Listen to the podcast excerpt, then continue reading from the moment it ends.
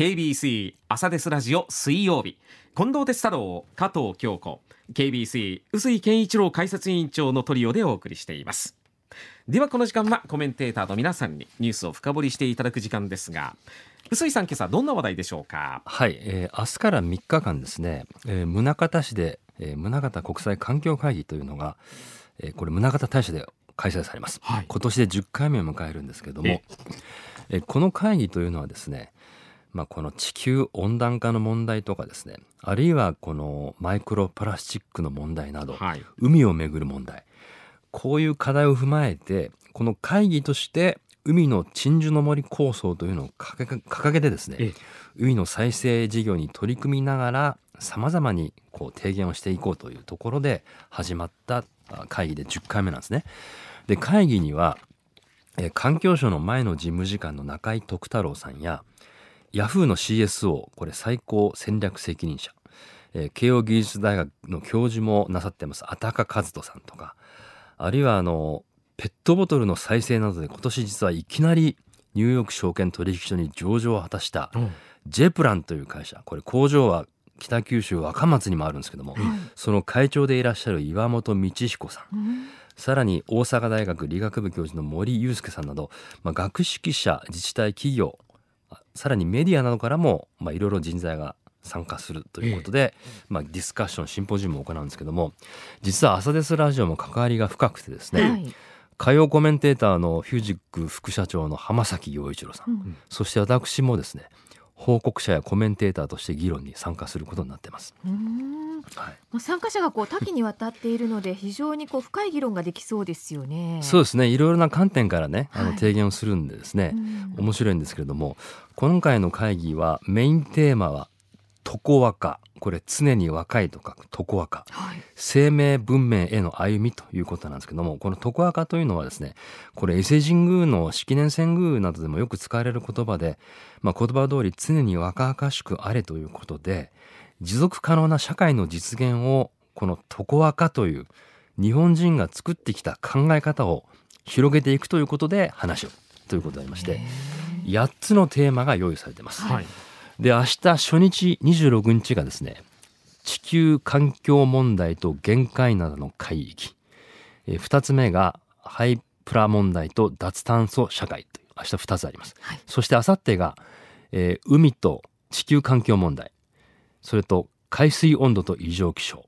という2つですね、はい、で最終日は4つありまして、まあ、生命文明とはとかですね、えー、環境問題と経済とか大きなテーマをくくったりしそして最後常若生命文明の歩みというふうな構成になってまして、はい、私あの初日のハイプラ問題と脱炭素社会というところでコメントする立場になり2日目の海水温度と異常気象というテーマでは報告する立場として参加します。どちらも近年すごく大きな課題となっているところですよね、はい、異常気象ってもう本当に毎年になってますもんね、はい、そうですね。あのこの海水温度と異常気象のセッションでは、まあ、近年誰もが感じている温暖化の危機をですね海水温の上昇との関連で考えるというふうになっております。まあ、海水温の上昇がもたらす異変っていうのもいろいろ指摘されてますもんね。うん、はい。まあ、実際あの海水温度これ WMO という世界気象機関というんですけども、うん、今年の9月は、まあ、その前から6ヶ月連続続いていることなんですけども月ごとの世界の海洋表面温度が過去最高を記録していると。うん、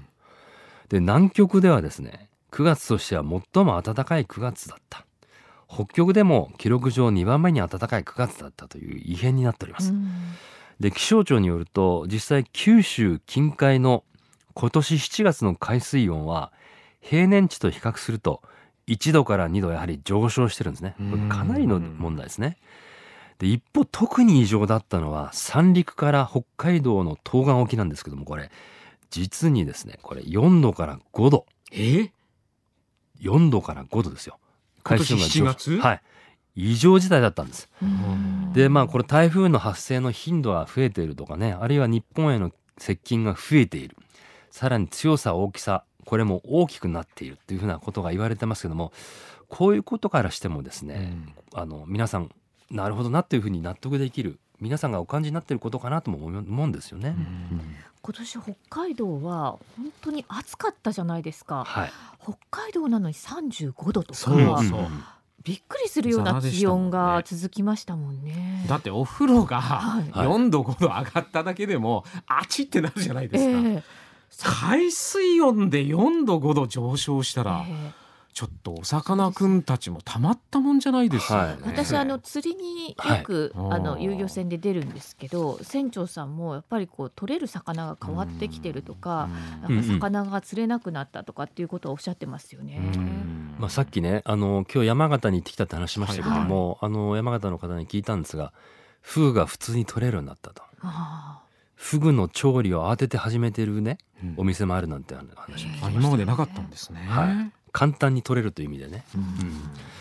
であの今回ですねあの私が取り上げようと考えているのは地元に目を転じて久留米市周辺の異変なんですね。はい、で今年は7月の10日頃なんですけども豪雨で久留米市の竹野地区というところで土砂災害が起きて1人が亡くなったというニュースこれこのコーナーでも取り上げましたけども、はい、これ久留米市内では実に23カ所で土石流が起きたということなんですよ。で実は久留米市では2018年からですね去年を除いて毎年豪雨災害に実は見舞われてるんですね。はい、でこれ一部研究者によるとこの海水温の上昇そしてまあ温暖化による線状降水帯の発生によるまあ災害の発生という流れなんですけども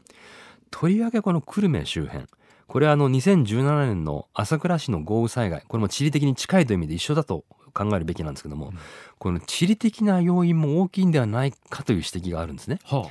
つまりこの海から大量の水蒸気を含んだ高温のね暖かいね西風がですね久留米市がある筑後川の流域にはこうちょうどこう流れやすい込みやすい地形になってて、うん、かつ流れ込んだ後はそこに立ちはだかるようにある箕面連山があるがゆえにそこにぶつかって積乱雲が発生してるんですよ。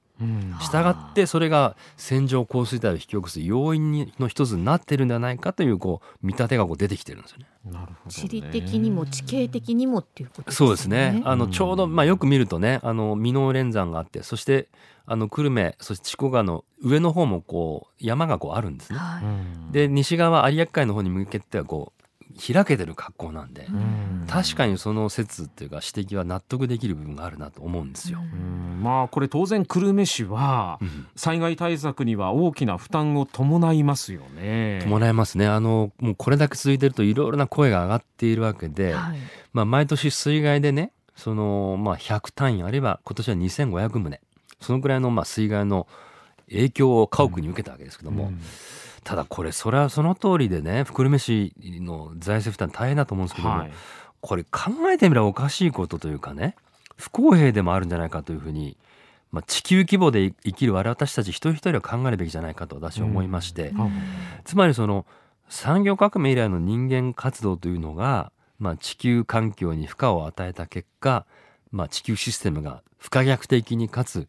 急激的な、まあ、急激な変化の転換点に今至っているということなんであって、うん、これはあのプラネタリーバウンダリーというふうにこう専門家も言うんですけども、うん、今それをこう超えつつあるということであってそういうことでこう災害が起きやすい状況の環境下にあるところには、うん、一気にその影響を被ってしまうということであってそれが実は地元では久留米市ではなかろうかというような見方も私できるんじゃないかと思うんですね。なるほど。でそういうことで毎年その夏になるとやはり命を失う危険性も高くなってしまうということでもあるんでなってしまうということでもあるんで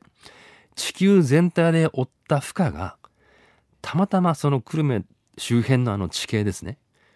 まあ、久留米からまあ朝倉そして大分にの日田辺りまで続く地形そこにこう影響を及ぼしてしまっているっていうことをこう考える必要があるなっていう感じがするんですよ。このエリア大変だねっていうふうな視点じゃなくて、はいはいはい、実は私たちが享受した結果によってあるところに不公平な形で力が及んでいるっていうことのそういう見方をねこの温暖化の議論ではすべきじゃないかっていうふうに思うんですよね。そうかそういう視点はああなかったかもしれませんね。あの先日私ちょっと防災の勉強会に出たんですけども、はい、あの災害が起きたことに対しての対策ももちろんあるんだけども、その前の時点の脆弱な部分をあの手当てして災害を起こさない、えー、災害被災をできるだけ小さくするっていうのが大切なんだって言ってたんですけども、はい、もっと言えばそのもっと根本のところですよね、その異常気象とか地球の温暖化とか、はい、そこに目を向けて私たち一人一人が考えなきゃいけないってことですよね。そうですね。あのまあ、結局この150年余りっていうのはもういかに人間生活が進展したか要するに楽になったか快適になったかっていうところなんで、はい、そこでその分地球のバランスを食っちゃったっていうことだと思いますよね。ですからそこの意味を今一度考える、うん、それが身近にもそういうケースが起きているんだという視点というところなんであの明らかに手を施してないその行政的な対処についてはあの厳しく追及する必要があるんですけども、うん、一方で我々ができることっていうのはそういう認識を持って日々の生活を過ごしていくということなんでこれ非常に難しいことですけどもあの意識しないところ本当地球が立ち行かなくなるなっていうところに行ってしまうなというふうに私は常に思いますのでですね、うん、この辺のもあのディスカッションというのは積極的にしていきたいなというふうに思ってますね。はい、であの今回のこの宗像国際環境会議この「常若」という言葉ですね。これやっぱり常に若いっていう言葉でこれ本当にいい言葉だなというふうに思うんですよね。はい、でこの自然界でまあ物質が絶えず循環して生まれ変わることでまあ維持されてきたということですけどもこれがあのまあバランスが崩れてきているということが今であってでこの常若というのはこの循環する時間の象徴でもあるわけで、うん。さっき伊勢神宮の話もしましたけども、ええ、古代から循環と共生という自然の摂理の中で自然に対して畏怖の念を抱いて自然と謙虚に向か向き合ってですね森とか里とか川とか海に感謝と祈りを捧げて暮らしてきた日本ということなんで、うん、まあ地球と人類が、まあ、いかにお互いの生命を維持して共存するのかという考え方はこの常若というところにはかなりこう貫かれてるなっていう感じもしますんでね、うん、これはあの、まあ、世界文化遺産を有するですね宗像の力、まあ、世界に発信しようという取り組みなんでですね、うん、ちょっと今年もまたあの意義のある会議になるだろうと思いますし、うん、まあ、そこに参加させてもらうところでですねいろいろまた私もディスカッションさせてもらって